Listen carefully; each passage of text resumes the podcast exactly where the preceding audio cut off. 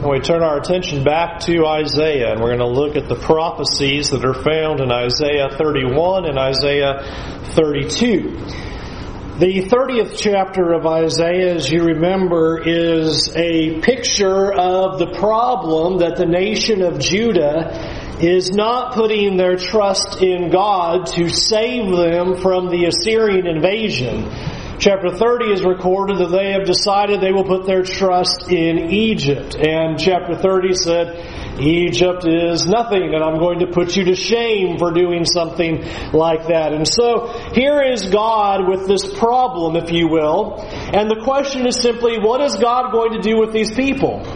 The nation does not trust him. The nation is not putting their faith in him. They are turning outward to other alliances. They're turning to Egypt and looking for Egypt to be their savior and deliverer in this time of crisis. What will God's message be for these people who should be putting their lives in God's hands?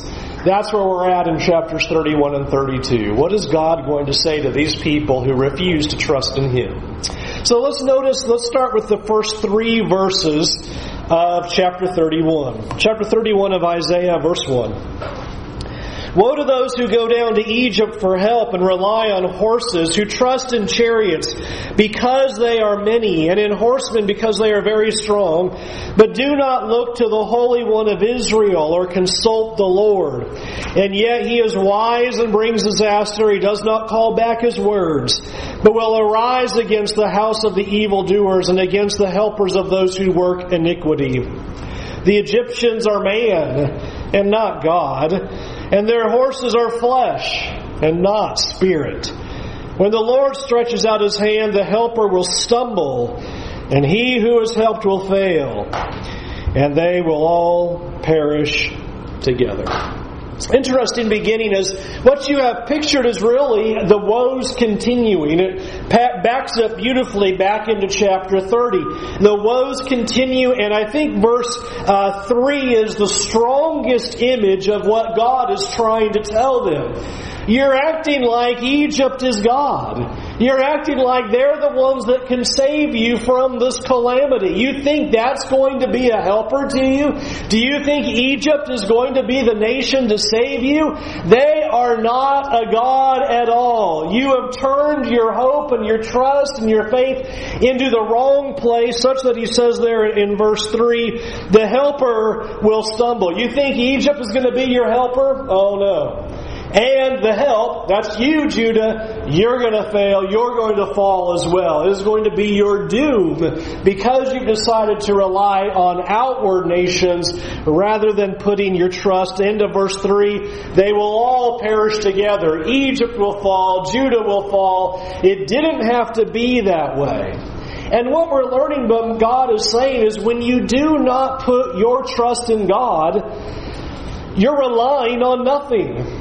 You think you're relying on something, but you're really relying on nothing. You think that it's going to be a help. You think it's going to be your foundation, your salvation, your deliverance. It seems like it's going to be there for you to help. And God says it's not going to work out for you. It's a false God. It's an empty God. It is not going to give you the hope that you think it's going to give. I think if we took a poll, we'd all raise our hand and say how we've experienced it. Usually we've all experienced it with wealth. Just when you think you have something to rely upon, it's not there anymore. It always seems to go. Just when you think you're getting a little bit ahead, you're starting to save up just a little bit, you start getting a little bit of foundation, I'm doing okay. That's when the car breaks. That's when the place floods. That's when things go wrong. You think that's going to be your salvation? God says it will not. And we do that with so many things. We try to put our trust in so many different areas that are not going to deliver. And we describe it as uh, this is going to make me whole. This is going to give me my satisfaction. This is going to make me complete. And whatever it is that we are filling in the blank with that we think is going to be the answer, that is going to be the help, this is going to be the thing that I need. If that blank isn't God, you've got it wrong. And that's what he's telling them here. You've got it wrong. You think Egypt will save? It's of no help at all, and because you didn't rely on God, you are going to fall as well. You are going to be crushed by these things. I want, to rec- want us to recognize why God is so insulted by this when we don't turn to Him, when we don't rely upon Him in crisis, disaster, good times, bad times. Because what we have to admit, what we have to realize is what we are declaring to God is that He is insufficient. That's the message that Judah is communicating. God, we don't believe that you are sufficient to deal with this crisis. Assyria is the world power. Assyria is attacking. And so rather than believing that God will help us and save us, you are insufficient and we need outside help. And that's what we're saying to God when we do the same thing. When we start relying upon our wealth, we rely upon our jobs, we rely upon family, relationships, possessions, whatever it is that we think is so important, so valuable, so needed, it's going to save us and give us what we need. He says, here's the problem. What you're saying is God is insufficient. What you're saying is God is not what you need to get through this life. And so that's why he starts with this in verse 1 Woe to those who go down to Egypt for help. This is God's condemnation when we turn to anything else, anyone else, except God for our help. Now, what would you suppose that God is going to do because of this? Listen to what he says he's going to do. Verse 4. For thus the Lord said to me, as a lion or a young lion growls over his prey, and when a band of shepherds is called out against him, he has not terrified by he is not terrified by their shouting or daunted at their noise. So the Lord of hosts will come down to fight on Mount Zion and on its hill, like birds hovering. So the Lord of hosts will protect Jerusalem. He will protect and deliver it. He will spare and rescue it. Turn to him from whom people have deeply revolted, O children of Israel. For in that day everyone shall cast away his idols of silver and his idols of gold, which your hands have sinfully made for you. And the Assyrian shall fall by the sword, not of man, a sword not of man shall devour him. And he shall flee from the sword, and his young men shall be put to forced labor. His rock shall pass away in terror, and his officers de- desert the standard in panic, de- declares the Lord, whose fire is in Zion and whose furnace is in Jerusalem. You surprised at the response? God says, Woe to you because you don't trust me. How dare you put your trust in other gods? How dare you turn your back on me and rely upon them? You are going to fall for that. So here's what I'm going to do. I'm going to save you from your idolatry. That's what I'm going to do. That's an amazing response. I expect verse 4 to begin, so I'm going to light you up on fire. I'm going to burn you across the countryside, and there's not going to be anything left of you but charred ash. That's what I would expect God to do right there. Notice the loving compassion of God. He says, You don't trust me. You have failed in your faith, and so here's what I'm going to do. I'm going to defend Jerusalem. That's what I'm going to do. Even though you don't believe that I'm going to do it, I'm still going to accomplish what I said I'd do. Even if you don't believe it, I'll carry out my purposes. Even if you don't believe it, I'll carry out my plans. And notice the picture in verse 8, really neat there. Assyria will fall by the sword, but you're not going to do it. Not by man. I'm going to do it. I'm going to take care of the problem. You don't believe that I can accomplish great things? He says, fine, watch. I'm going to send Assyria so that there's nothing left of them, and it won't be your doing, it will be my doing. It will not be by the hand of any human. God is going to accomplish this.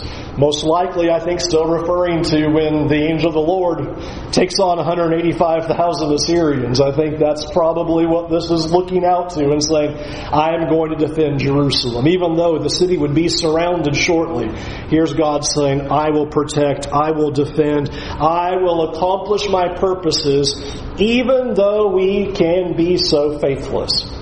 You know, we're going to get to that line in, in 2 Timothy chapter 2. We're almost there at the end of that chapter where if we are faithless, God is still faithful. that's so important. And that's what's being exemplified right here. The people are completely faithless, trustless in God, but here is God saying, I'll be faithful. I'll still keep my word. I'll still keep my promises. I will defend Jerusalem, not because of anything that you have done, but for my own sake, I will accomplish these things. And that's what leads us now uh, into chapter 32 as he has pictured some hope to come. Notice he gives a, just a hint of it in verse 7 of chapter 31. In that day, everyone will cast away his idols of silver and his idols of gold. There is going to be something that's going to happen. God is going to cause a massive change so that his people are going to throw away idolatry. They'll stop trusting in other things. They'll stop trusting in wealth. They'll stop trusting in anything else that is not the true and living God. He says there's going to be a day that's going to happen. And now watch the picture unfold as what this looks like. Let's read the first eight verses of chapter 32. Behold, a king will reign in righteousness and princes will rule in justice. Each will be like a hiding place from the wind, a shelter from the storm, like streams of water in a dry place, like the shade of a great rock in a weary land. Then the eyes of those who see will not be closed, and the ears of those who hear will give attention. The heart of the hasty will understand and know and the tongue of the stammerers will hasten to speak distinctly. The fool will no more be called noble, nor the scoundrel said to be honorable. For the fool speaks folly, and his heart is busy with iniquity, to practice ungodliness, to utter error concerning the Lord, to leave the craving of the hungry unsatisfied, and to deprive the thirsty of drink. As for the scoundrel, his devices are evil. He plans wicked schemes to ruin the poor with lying words, even when the, the plea of the needy is right.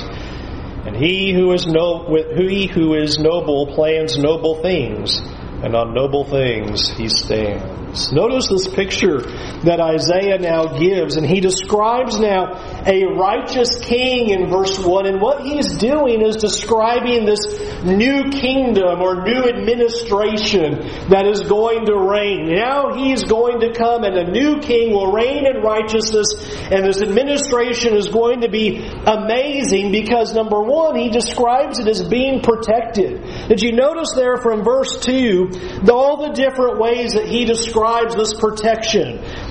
Each will be like a hiding place from the wind. You're going to be part of this kingdom, and this king and his princes, they are going to protect you.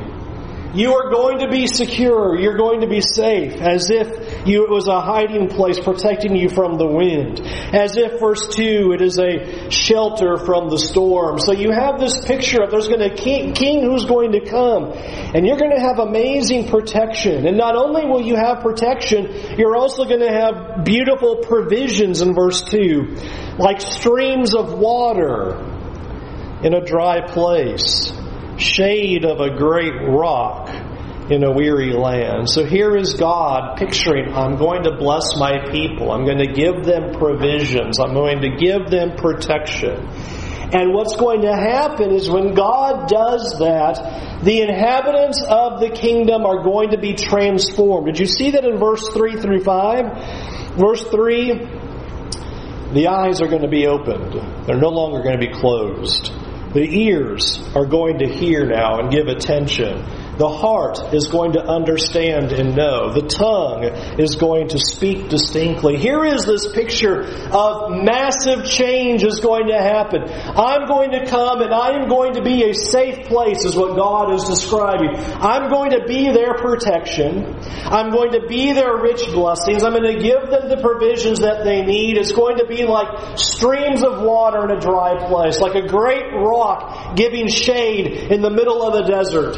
And when I do those things, I'm going to have a people whose now eyes will be opened, their tongues will speak now in righteousness, they're going to hear the ways of God, their heart is going to be radically transformed. It's going to be a whole new system, a whole new kingdom with a whole new people. Such that you see in verse 5, The fool's not going to be called noble. And he goes on and gives this whole picture through verse 8. That which is wicked will be understood to be wicked. And I think you could sum up those verses to say, the people now are going to pay attention to the ways of God. And they're going to act responsibly in faith. They're going to recognize what is right and wrong. And they're going to cast off their idols. And they're going to seek the ways of God. They're going to hear what God has to say. And they're going to understand what God wants them to do. And they're going to do it. That's what his people are going to do. And so a righteous king is coming, bringing in a new kingdom, and the inhabitants of that kingdom are going to be very different than what you see Israel doing right now. A nation that is lacking faith in God's deliverance, a new people will rise up who will have their faith in God. That is what Isaiah begins to picture. But as he shifts now from the king, he now describes what this new society is going to look like. First eight verses, here's the administration that this righteous king will rule. And now he's going to describe here's how this is going to all look. But notice how he words this. Let's read it from from verse 9 all the way to the end of the chapter. Isaiah 32, verse 9. Rise up, you women who are at ease. Hear my voice, you complacent daughters. Give ear to my speech.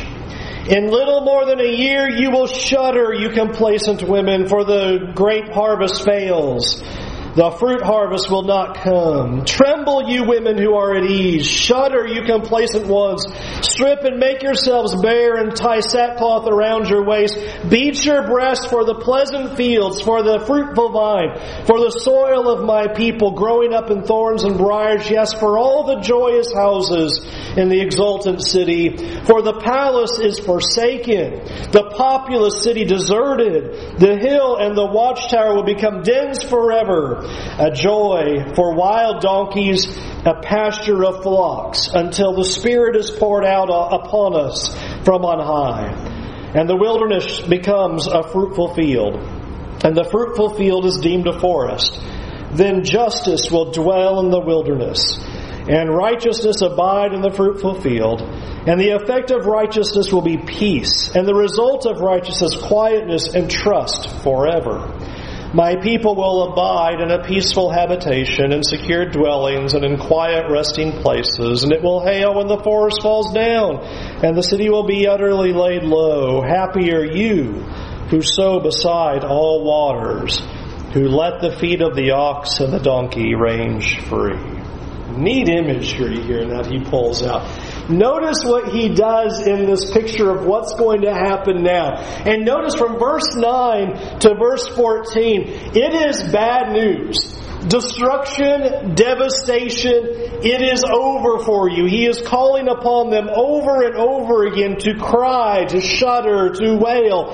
It is going to be your doom. So that is our backdrop is you didn't trust in God and you should have, and so you're going to pay the consequences for that. Judgment is going to fall upon you. Assyria is going to come and he's going to devastate all that land. It is going to be devastating what Assyria is going to accomplish. And so he's calling out for them, like in verse 11, to wail and mourn, tie sackcloth around your waist and beat your breast. This is the cry of people in the midst of mourning and wailing and massive devastation that is all around them. Verse 14, palace forsaken, the cities are deserted, the hills and the watchtowers are now uh, uh, a, a, not a place for humans, but a place for animals that is empty and ruined. What he's trying to get them to see is essentially your hope is lost. And I think it's important for us to understand what God is saying right here. When God speaks like this to his people, it is not just simply saying, well, that's a shame you're not going to have grapes anymore. And, you know, that really neat watchtower over there, you know, jackals and donkeys are going to live there now, and things like that. That's not really the key point of it all.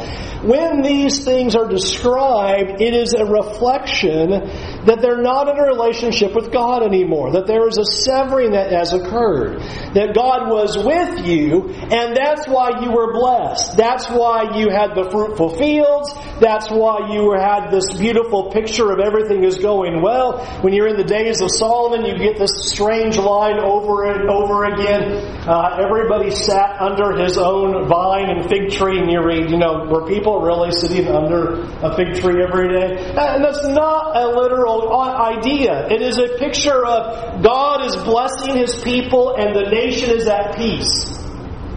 Notice that that's now been reversed.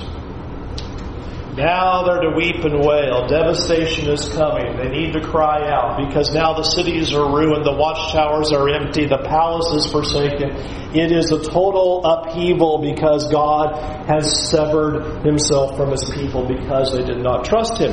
And we get that mainly from Deuteronomy. Remember what Moses told the people over and over again? He warned them in his own final sermon to them and said, you're going to disobey, and when you disobey, certain consequences are going to happen to you. You are going to be judged. You're going to be booted off the land, and you are going to pay a penalty for that. And what that is signifying to you is an abandonment of the covenant. Look at it like here in Deuteronomy 28 and verse 20. The Lord will send on you curses confusion and frustration in all that you undertake to do until you are destroyed and perish quickly on the account of your evil deeds. Why? Because you have forsaken me. Listen to the severing. This is all happening because you've left me, you've forsaken me. The relationship is broken because you've turned your back on me and you've gone away from me. That's why these things are happening. So, the curses are going to come, confusion will come, and it is a picture of separation from God. Chapter 29, verse 24. All the nations are going to say, Why has the Lord done this to the land? Everybody in the world is going to wonder now, why has God done this to the nation of Israel? Why has this happened to them? What caused the heat of His great anger? Then the people will say, it is because they abandoned the covenant of the Lord, the God of their fathers, which He made with them when He brought them out of the land of Egypt. You see what Moses is telling them? When all that falls upon you, you're supposed to know something. You've forsaken the Lord. You've abandoned the covenant. You've been separated from God because you have walked away from Him. And so that was the message over and over again. Deuteronomy 28 and 29, as the curses are pronounced. When Israel disobeys, it is a significant message to Israel that you are separated from God. In our Wednesday night class, we talked about it, but I'll bring it up here as well. Remember the great vision of Ezekiel, because that's really important. What did it mean for Ezekiel to see a vision of God leaving the Holy of Holies in his throne and going out to a mountain? It didn't mean that God wanted a new location and wanted a better view of Jerusalem. It meant God's not with his people anymore. And that meant the doors were wide open for Babylon to come in and destroy the city. God has left you, destruction and judgment falls. That's what Isaiah's prophesied. The populous cities are now abandoned. The palace is forsaken. The watchtowers are empty. Why? Because you've turned your back on God, and so God is going to allow you to be judged. The relationship is broken. You've abandoned the covenant. This is all severed. So that's the, the important message of pictures the Lord then severing blessings and severing relationship because of sins. But here's the key to the story. Verse 15, first word, until. Neat word right here, until. It's broken. It's severed. It's over. Weep and wail. You know, it's all going to be ripped away from you until the Spirit is poured out upon us from on high. And I want us to capture a number of things about what we see. Particularly, we're going to look at verses 15 to 18. Just zero in right there for the rest of our time tonight to get a feel of this. I want us to notice, first of all, it is interesting the imagery that's used. The Spirit is going to be poured out. Why does he use a pouring kind of image? And I think this is important because the first thing that we should gather from this is what God is going to do in the future, this until, you're going to be in ruins until, is to recognize that there is something amazing that God is going to accomplish with His blessings. there's going to be a reversal that takes place, and it's not God picturing himself and saying, until I sprinkle a couple blessings from on high, or dribble out a few, or drizzle a few things. The imagery of pouring out is the idea of a flood. It is just gushing. It is overflowing. God says, you are going to be separated. Things are going to be desolate until there is this overwhelming pouring out that is going to take place. And what you notice is from verse 15 to verse 18, it is an image over and over again of reversals. Notice it. Verse 15, the wilderness will become the fruitful field. Now, go back a few verses there and you'll notice that's the opposite that's happened. They're going to lose their, verse 12, lose their pleasant fields and fruitful vine and soil. It's all going to turn into thorns and briars, verse 13. Verse 14, the hills are all becoming dens forever. The cities are deserted. And so you have this picture that the cities are turned into a pasture for flocks into verse 14. So you have this imagery of desert, wilderness, emptiness, desolation. You have nothing but listen to the reversal until the Spirit's poured out. Then that wilderness, desert, is going to be a fruitful field. Reversal. And that fruitful field will not be some small field. It's going to be like a forest. Massive reversal is going to happen. Verse 16 Justice is now going to dwell in the wilderness. Righteousness abide in the fruitful field. The effect of righteousness will be peace. Result of righteousness, quietness, trust forever. My people will abide in a peaceful habitation. Notice this massive reversal from under attack and desolate to hey, God is going to come back and reverse all of your woes and reverse all of your fortunes. To put it this way, I think works, you're going to be swimming in blessings. That's the idea. I'm just pouring out blessings upon you. You're just going to be gushing with blessings. God is going to reverse everything of how He had to judge you before because of your sins until the Spirit is poured out. Then the great reversal where God is going to bless you and bless you and bless you. And you're going to see it in that you will no longer be considered a wilderness, but a fruitful field and a forest. Now, I think another important question to ask is why does he say this is the Spirit doing this? Why use that image? Why not just say, and God's going to bless you? you know, there you go. That'd be simple. Wouldn't have to do all this interpretation right here. And God will bless you until God blesses you. There you go. Obviously, not only do you have beautiful imagery that God likes to use of you're going to be desolate and now you're going to be fruitful when the Spirit comes, but consider how the Spirit is particularly used by the Old Testament prophets as a representation of life. Ezekiel 37 is one of my favorites. You probably know it pretty well. What does Ezekiel see? Dry bones. What happens when the Spirit's put in them? They come to life. Nation revived. Nation restored. They were dead. Their hope was lost. They are shattered and broken. It is a parched wilderness. But what happens when God puts His Spirit out? The nation comes back to life. That's the imagery there. Life comes back. So that's why you use spirit imagery, is to draw upon life here. And so I want us to see that there's nothing here that pictures something outside of the idea of God just blessing his people. That's all that's being laid out here. There's not anything personal to an individual. It is just simply saying, when the Spirit is poured out, notice the massive reversal that is going to occur. And verse 17 shows us that we are on the right track because what is this, the, the outcome of this pouring out of the Spirit? Eternal peace. There's a picture of this dwelling that is stable in righteousness, quietness, trust.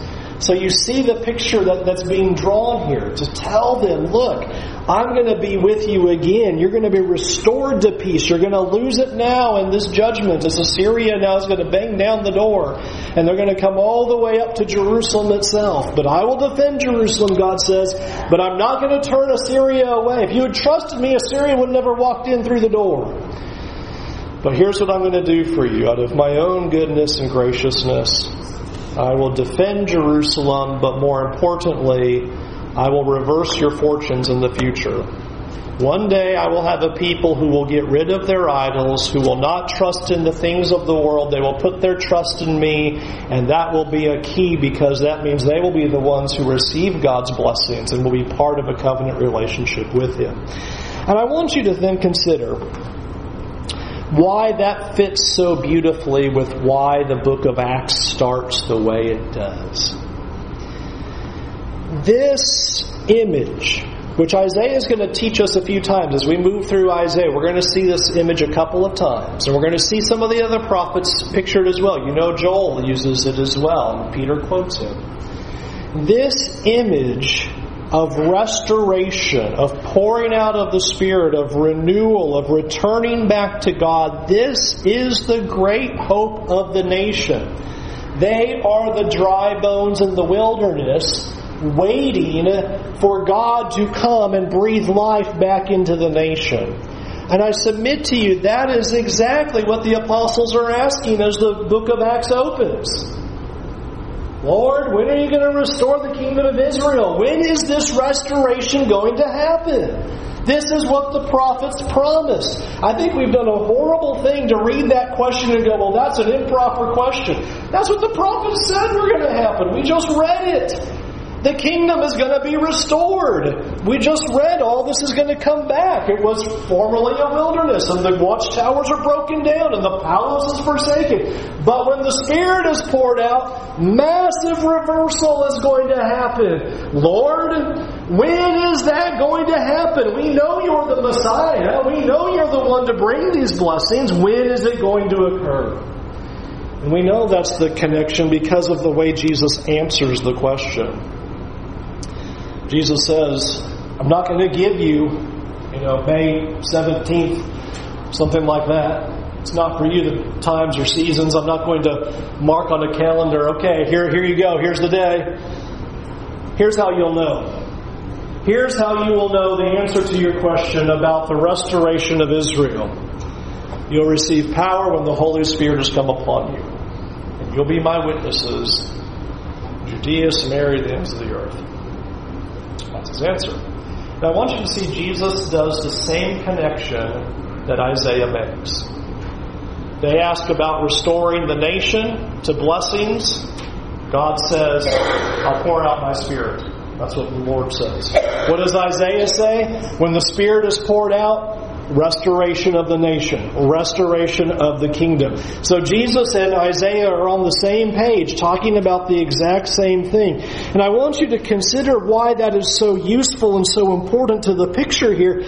When the Holy Spirit arrives, this was to symbolize to the people that the great reversal has occurred. Now God is going to bless His people again. Now they can be in covenant relationship with God again. Now they can belong to this great new kingdom that would be be established again. All of this is going to return. Life into the dead bones of Ezekiel 37. The nation will rise up again. That's what they are hoping for, and that's why Acts 2 is so powerful, because when Acts 2 comes, what do we see happening? Holy Spirit's poured out on the apostles, right? And what did it, what does Peter and the apostles preach? Repent and be baptized. Why? One, forgiveness of sins. You want to have a relationship with God again? You can. Didn't exist before, wasn't possible before. You'd been cut off, you'd been severed. Now the Spirit's been poured out. Now life can come back to the nation again. How? Well, that's what John the Baptist was running around telling them. Repent. The kingdom is at hand. It's time to get your life right with God. Time to get your heart right with God. Time to be prepared because the Messiah has come and He is now bringing the good tidings of this kingdom. That means you can be restored. And so here is Peter standing up and saying, Repent, be baptized, every one of you in the name of Jesus Christ for the forgiveness of your sins. And as we said Wednesday night, there's not a period there. He keeps going, and what? You'll receive the gift of the Holy Spirit. What's he talking about? This right here restoration into God's covenant, restoration of God's blessings, restored into His kingdom. All that had been severed is now returning to those who will come to Him. And that's why Acts 10 is so powerful. Because in Acts 10, it happens to the Gentiles. What's the message? They can belong to the kingdom. They can belong to the covenant. They can receive the blessings just like the Jews can. Remember, that's why Peter has his jaw on the ground. Wow, we can forbid water. That this has just happened. They get to belong too. We get to chapter 11. The Jewish Christians call Peter on the carpet for what he'd done. Because they knew what that meant. What's Peter's response? Was I to forbid water. What did that Holy Spirit symbolism mean? You can be part of the covenant. You can be part of the blessings. You can be in a relationship. You can have all of these things that God has promised from Isaiah on about restoration, restoration, restoration. And that's why 3,000 souls are excitedly receiving the Word of God in Acts chapter 2, and why multitudes upon multitudes are coming to the Lord page after page in the book of Acts. And then the Gentiles are coming in, and there's this excitement as everybody can now be restored to God. This is what Isaiah is promising would happen when the Spirit is poured out on high. All right. So, what does this mean for us? What does this do for us? Two things I want to settle on with you. Number one, back in verse 2, what a picture. He pictures a righteous king who will become a hiding place to his people. Jesus is supposed to be our shelter. He's supposed to be our shade. He's supposed to be the streams of living water to our lives. He is to be our refreshment and satisfaction. We are to rely upon Him alone. He is where we turn. That was the failure of Israel. They did not look to God for life. They did not look to God for deliverance. They did not look to God for satisfaction. And therefore, God said, You've abandoned the covenant. Do not abandon the covenant that God has made with you. Turn to Him as your resting place, your hiding place, your protection, your refreshment, your joy, your satisfaction, your life, your love is bound in Christ. Otherwise, we've abandoned the covenant. That's what Israel had done. They said, You're not that to us. He said, Fine, and I'll hand you over to the nations. That is one of our great hopes is to see Jesus as our joy, as our satisfaction, and to put our life in His hands, our rest and our refuge for life. And number two, what a picture of what these residents of this new administration will do. A picture that seems to foreshadow the message that the Apostle Paul would make about the fruit of the Spirit. We saw it here in Isaiah 32 and verse 16 actually verse 17. Here's the effect of what God was going to do as he reigns in righteousness. Notice verse 17 peace, and the result of righteousness, quietness, and trust or security forever. Listen to what the Apostle Paul said, where he said to us that the fruit of the Spirit is love, joy, peace patience, kindness, goodness, faithfulness, gentleness, self control. Against such things there is no law. And those who belong to Christ Jesus have crucified the flesh with its passions and desires. Consider those final words. Those who belong to Christ Jesus have crucified the flesh with its passions and desires. When I turn to Christ as my refuge, my rest, my shade, my thirst, my desire, my hope, my trust, when He becomes that to my life, then the fruit of the Spirit will develop in our lives. We are not to walk into the fruit of the Spirit. This will be whenever I do Galatians. I'm dying to preach Galatians. There's too many books in the Bible I want to preach through. I'm trying. We ever do Galatians, but the, the point of this was not to read, okay, Christian, you need to now love and you need to joy, have joy and you need to have peace, and so do it. Have patience, do it, be kind. The fruit of the Spirit. This is how you know you've put your trust in Christ. This is how you know that you are relying upon Him. This is how you know your satisfaction is in Him. Because there is fruit that comes from it that can be seen, and it is joy and love and peace and patience and kindness and goodness and faithfulness and gentleness and self control. That's how you know. That's how you know. And that's what Isaiah said. There's an effect to his righteousness. There's an effect to being a part of this great new administration of the righteous king you will turn your life to Jesus and trust Him as the King and hand your life over to Him, there's an effect that happens to your life. And it can be seen, and the fruit is evident to all. And that's why Paul wrote those words. Pull your songbooks out. Sing invitation song. We invite you to come to Jesus Christ. We invite you to put your hope in Him, to see Him as the one you trust completely. Do not rely on the things of the world. They are empty promises. They do not satisfy. They are not there for you in your time of need. They are not God's. Do not treat them as gods. There is one God. Put your trust in Him. And He's made great and precious promises that if you will put your trust in Him, if you will rely upon Him with all of your heart, if you will seek Him as the ultimate thing to your life, if you will have Christ as the center of your life, great promise of, hey, I'll take away your sins. You can belong to my kingdom. I'll bless you with the great blessings of this glorious covenant. You'll have eternal life. All of the first three chapters of Ephesians we could talk about. So many blessings that God is pouring out richly from the heavenly places. Give your life to Jesus. Won't you come now while we stand and while we sing?